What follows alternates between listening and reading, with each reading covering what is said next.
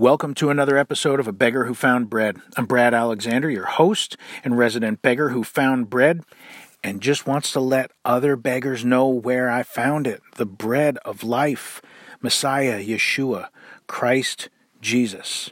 This episode, Worlds Collide. It's a great tune by one of my all time favorite bands, 12 Stones. They're a really underrated band, and I encourage you check them out, 12 Stones. Their latest album is called Picture Perfect, but they got lots of good stuff over the years. Really good band, underrated, as I say. Check them out, 12 Stones. As always, though, the episode and the podcast, it's not about the music, it's about much more. So, what happens when our worlds collide? When the traditions of man conflict with the Word of God? I think we know the answer to that, and it might be easier said than done. But there's probably no better place to look than to start with looking at holidays, celebrations, and festivals. So that's where we're going to go. And I want to take a look at three feasts this time. I want to take a look at a tale of three feasts, if you will. Because right now, many people are preparing to celebrate Easter. And what I'd like to do is take a look at the celebrations that are in the scriptures, the biblical feasts God's people are called to observe. Now, there are seven that are spelled out in Leviticus 23, and they're called feasts of the Lord.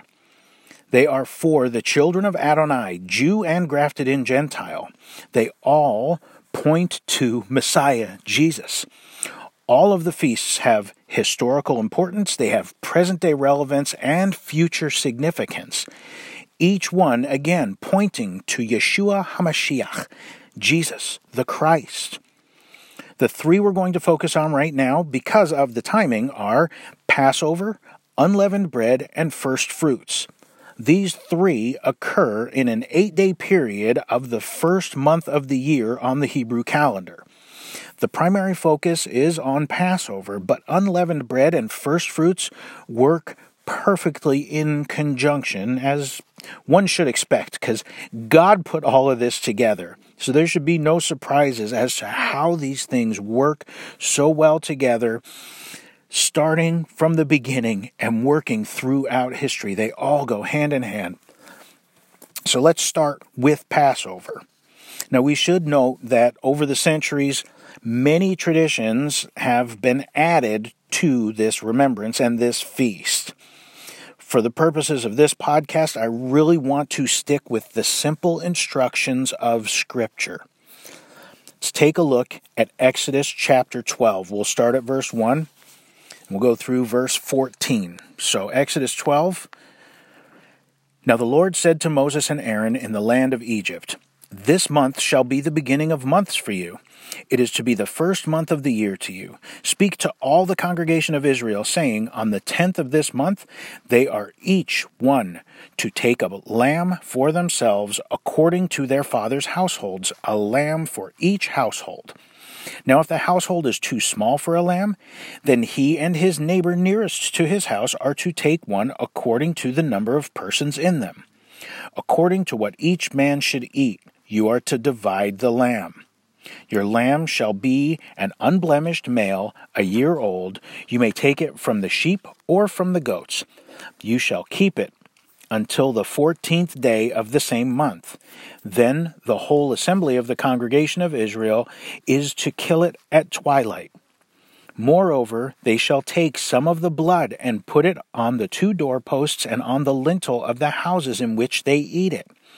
They shall eat the flesh that same night, roasted with fire, and they shall eat it with unleavened bread and bitter herbs.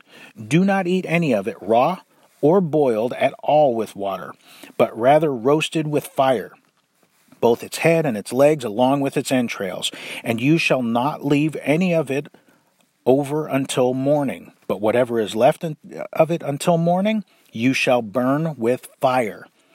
Now you shall eat it in this manner with your loins girded, your sandals on your feet, and your staff in your hand, and you shall eat it in haste. It is the Lord's Passover.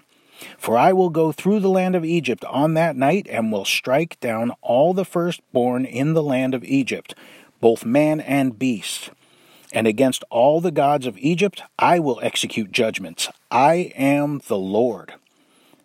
The blood shall be a sign for you on the houses where you live. And when I see the blood, I will pass over you, and no plague will befall you to destroy you when I strike the land of Egypt. Now this day will be a memorial to you, and you shall celebrate it as a feast to the Lord. Throughout your generations, you are to celebrate it as a permanent ordinance. So, we see what God is doing after nine attempts by Moses to convince Pharaoh to let God's people go from Egypt, and Pharaoh continues to refuse the Lord is preparing to bring the final plague on the land. The firstborn in all the land will be struck down.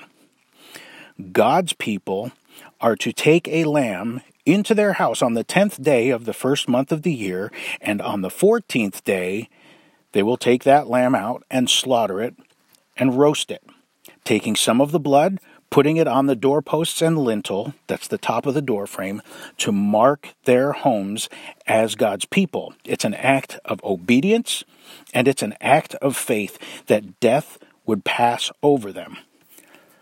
The historical importance of this remembrance, this celebration, is plain to see. To have a yearly reminder of how God delivered his people, death passes over them and then they are set free to head to the promised land. So it is important that it never be forgotten. In modern times, we use the saying never forget for various historical events, things that happened even, even during our time. We say it referring to September 11th, 2001. People say never forget that day, never forget what happened. And we say it certainly regarding the Holocaust never forget. These are significant events in history. God has called his people to remember the works of his hands, how it is he who sets people free, recalling his work of deliverance and redemption. We certainly should not forget the past evils of man so as not to allow history to repeat itself. But how much more important that we remember the faithfulness of God through terrible times. Celebrating the Passover even has in it elements of the bitterness that they endured being enslaved by the Egyptians. But the primary focus again is deliverance by the hand of the living God. How this remembrance points to Messiah Jesus, I believe, most modern day churches acknowledge to some degree. They get some of the picture and they share that. Of course, he is referred to in the New Testament as the Lamb of God. So that connection is made, but typically it doesn't go much beyond that. And I'd like to take a deeper look at the simple truths found in this feast of the Lord. So if we go back to the start, well, even if we go back before the start, as Revelation declares, Jesus is the Lamb who was slain before the foundation of the earth. This lets us know that, that the crucifixion of Messiah was not a backup plan. This was part of the Father's plan from the beginning and from before our beginning. So, just outside of Bethlehem is the Migdal Eder, the Tower of the Flock. Now, this is an area where sacrificial lambs were specifically kept, um, including Passover lambs.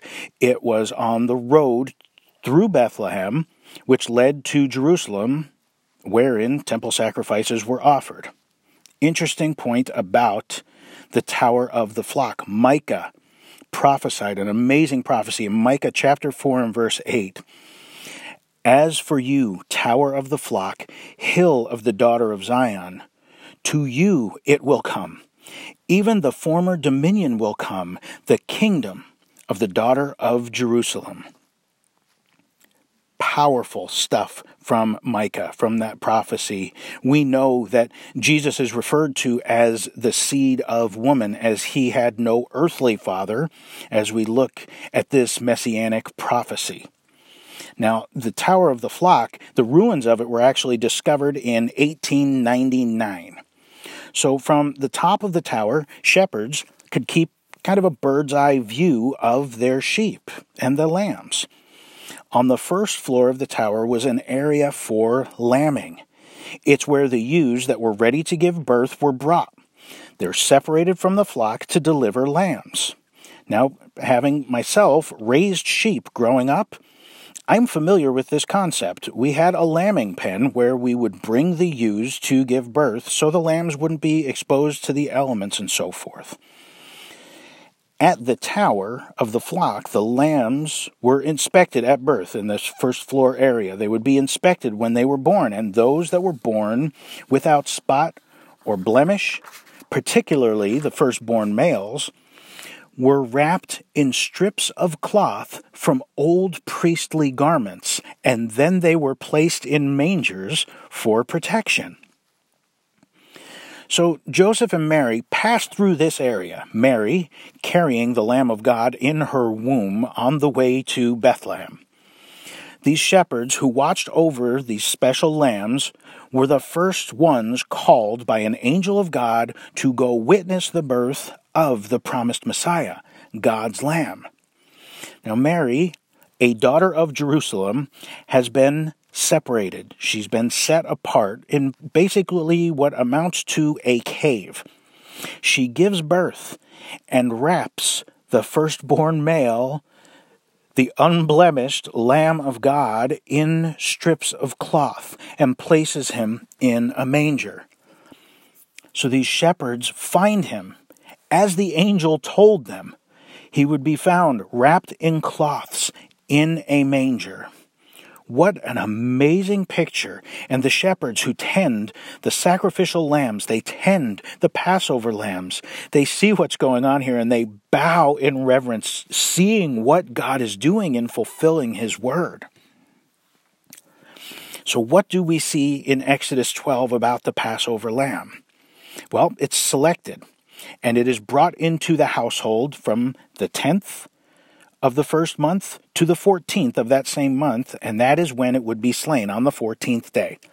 In John 12, we see six days before Passover, Messiah shares a meal with Lazarus and his family, the Lazarus whom Messiah raised from the dead.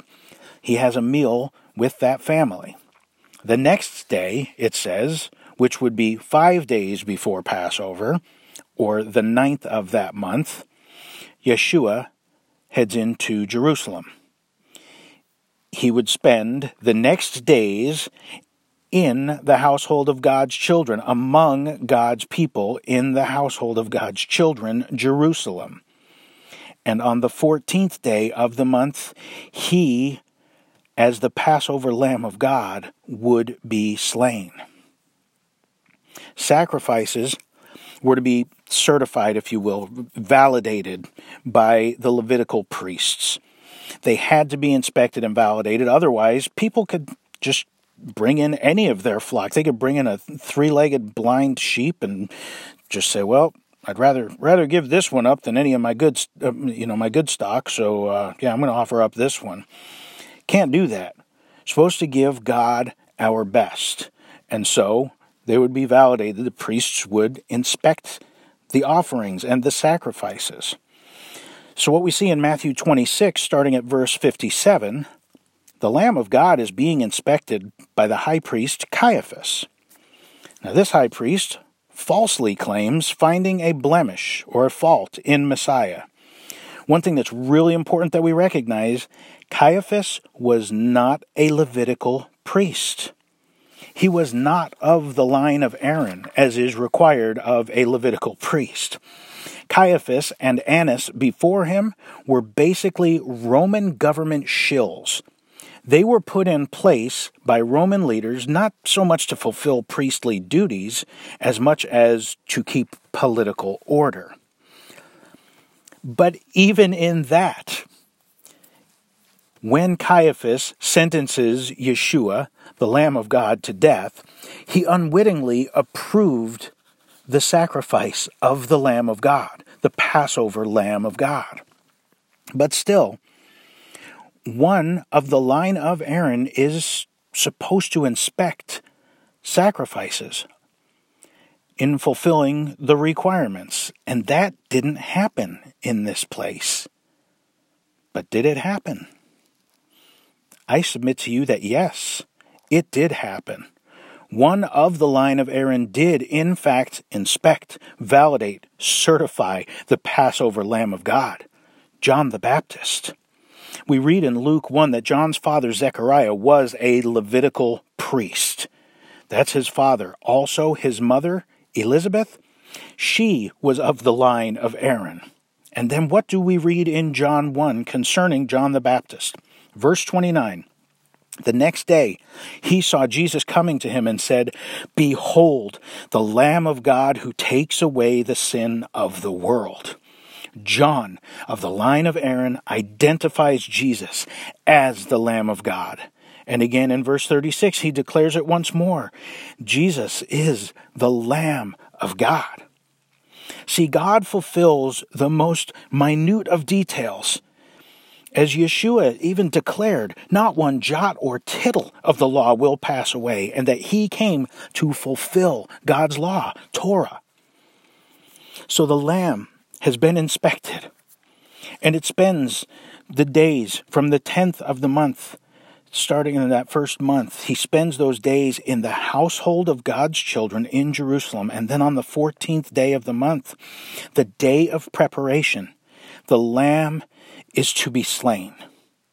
We have to recognize that description of the 14th day, the day of preparation. It's important that we hang on to that because th- that is the day preparing for the Passover meal, but it's also preparing for the Feast of Unleavened Bread. So that's the day that leaven, yeast, is removed from houses, the houses of God's people.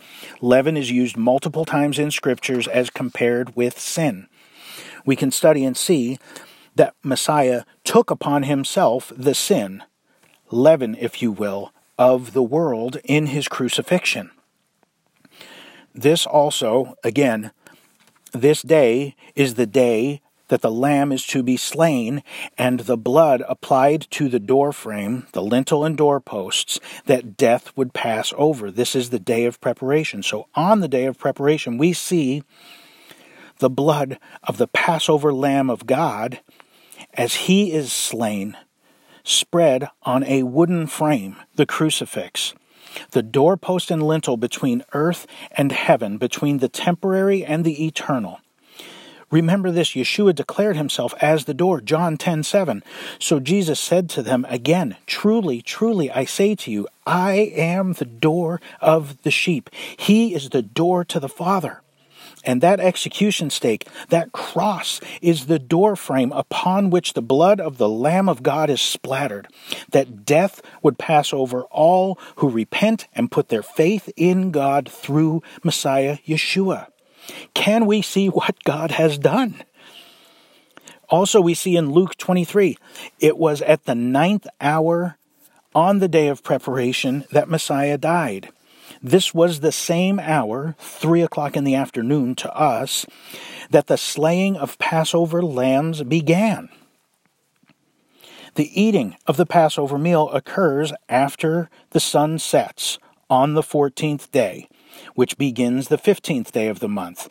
Hebrew days go from sunset to sunset.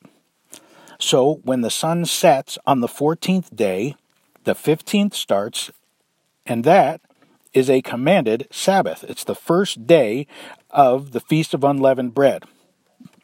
This is why there was such urgency to find a tomb, a place to bury Yeshua before that high Sabbath began.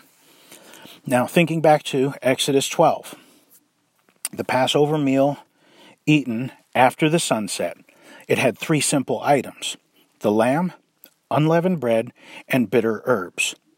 I believe we clearly see Yeshua as the Lamb. Also, it is plainly obvious that he represents the unleavened bread, as he refers to himself as the bread of life.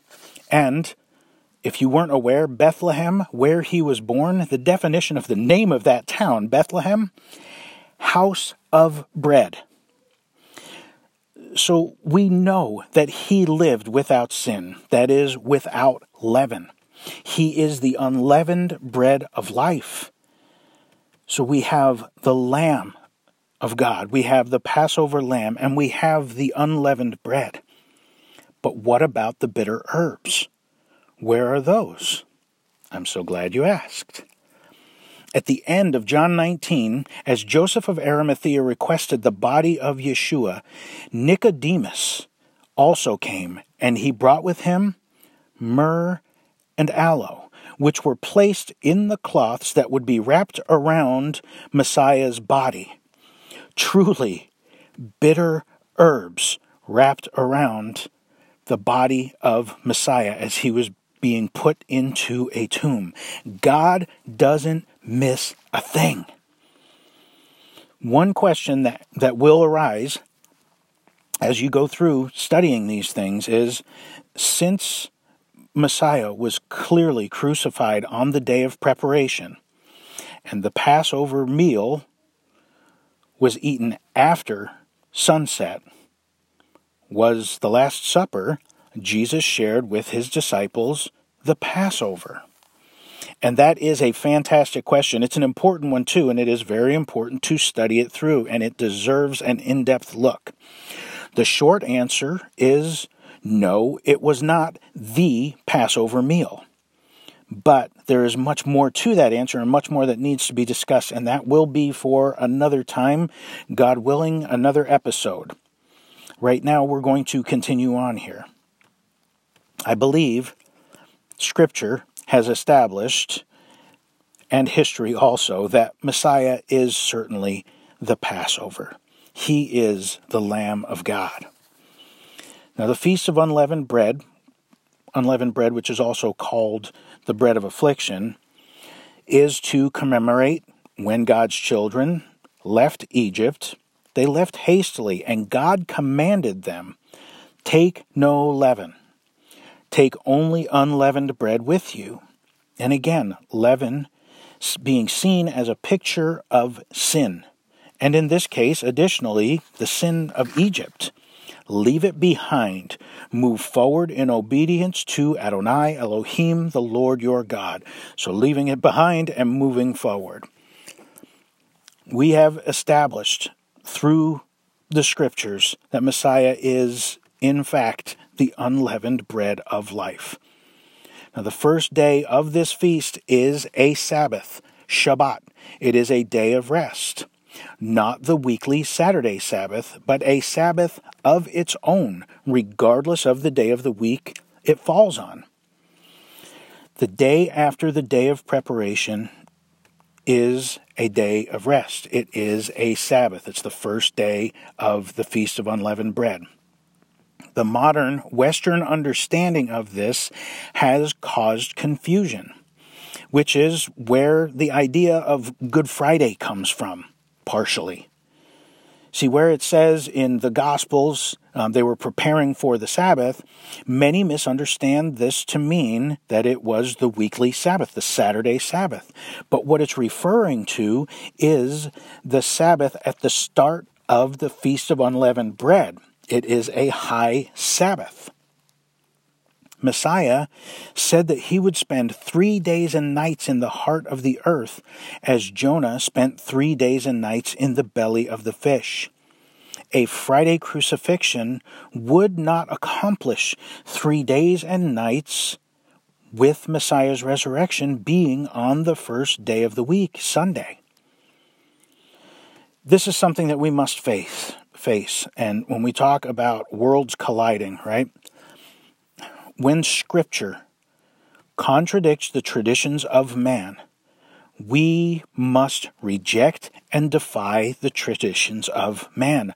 Otherwise, the traditions of, if we stick to the traditions of man, we are then in defiance of God's word. We are in rejection of God's word, being beholden to the traditions of man.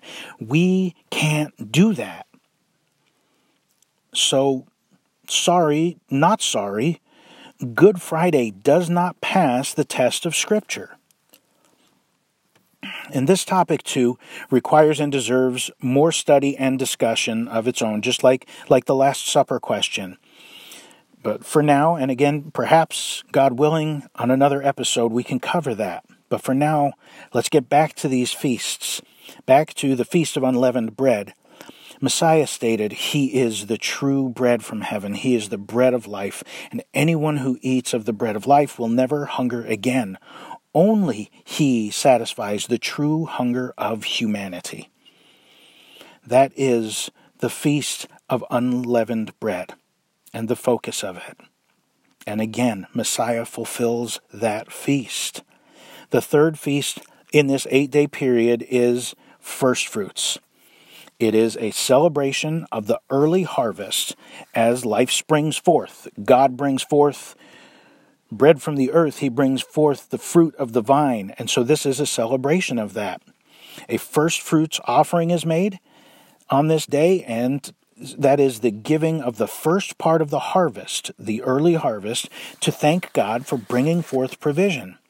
This is also an act of faith because God's people are giving what they received first. And so it is an act of faith as I'm I'm giving now to God what what he has provided, trusting that he will continue to provide in the harvest. Now, I believe we see a very clear picture of Messiah in first fruits because this celebration and offering happens on the first day of the week, Sunday, following the weekly Sabbath, Saturday, after the Passover and start of unleavened bread. The following Sunday, the first day of the week, is first fruits. So let me try and untangle that knot a little bit for you. The day of preparation, Jesus, Messiah, the Lamb of God, is slain. That evening, the Passover meal is eaten. That's the first day of the Feast of Unleavened Bread, a Sabbath. Then will come the weekly Sabbath after the Feast of Unleavened, the first day of the Feast of Unleavened Bread.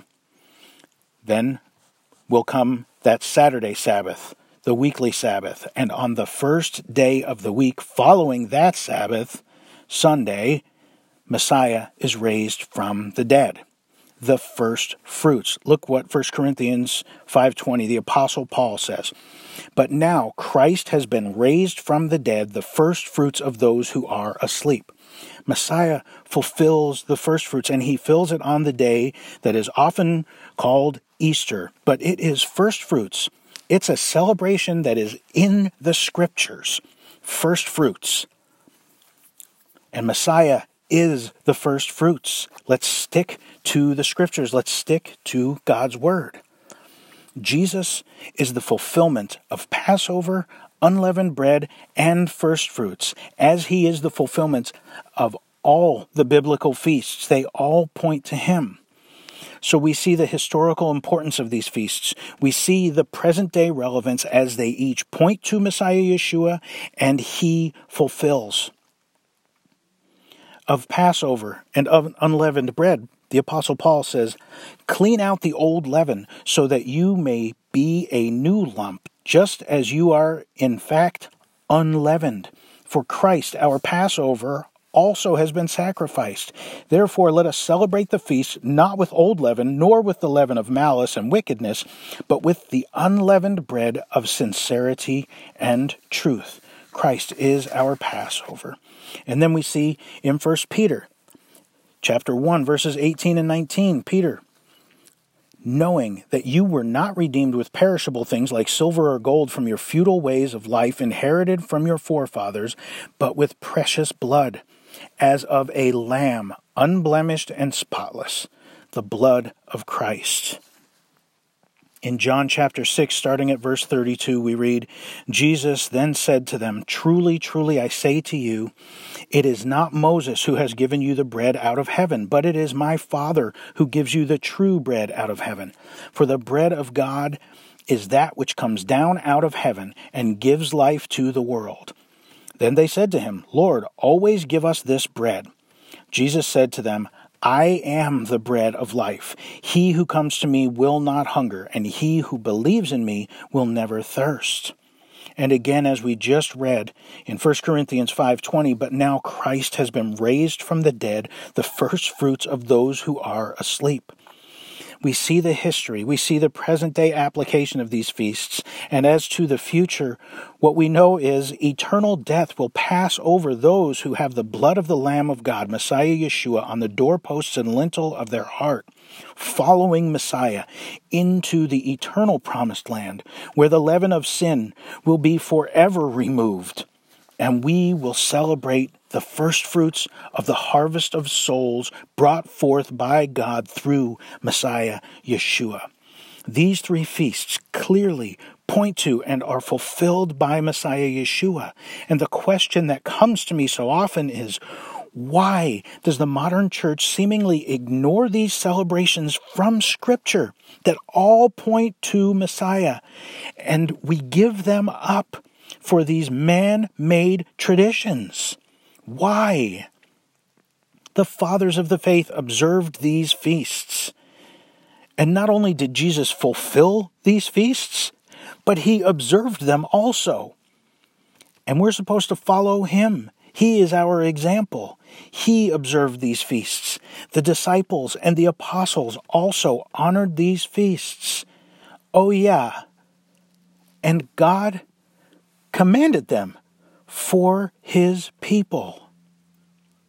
So again, I can't figure out why the church, followers of Messiah, would ignore them for superficial traditions of man. We must look at God's Word, and when our worlds collide again, when Scripture collides with the traditions of man, we must yield to Scripture and let the traditions of man go, as difficult as it can be, because there's sentimental value there, but we have to let it go. And I assure you this when we do so, when we let them go and we dig in and cling to and adhere to God's word, there is such a richness and depth in these feasts. It's amazing.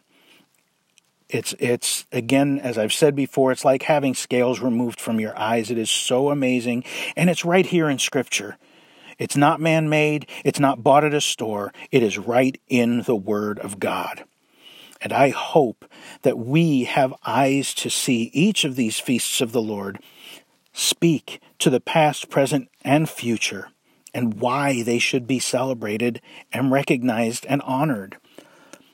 These feasts are for yesterday, today, and forever. Hebrews 13:8 Jesus Christ is the same yesterday and today and forever. Messiah Jesus is in these feasts of the Lord yesterday, today and forever. Hallelujah. And my prayer is that he will fulfill them in your life. Dig into these amazing feasts and start to recognize, have your eyes opened to what God has done, the truth that is in His Word. Thank you so much for giving me some of your time. I'm Brad, and I'm a beggar who found bread. And I just want to share where I found this bread. I want others to dig in and partake of the bread of life, Messiah Yeshua. God has clearly put things forth in His Word for His people. Dig in, study to show yourself approved of God. Thanks again for your time. Now go out and give Him heaven.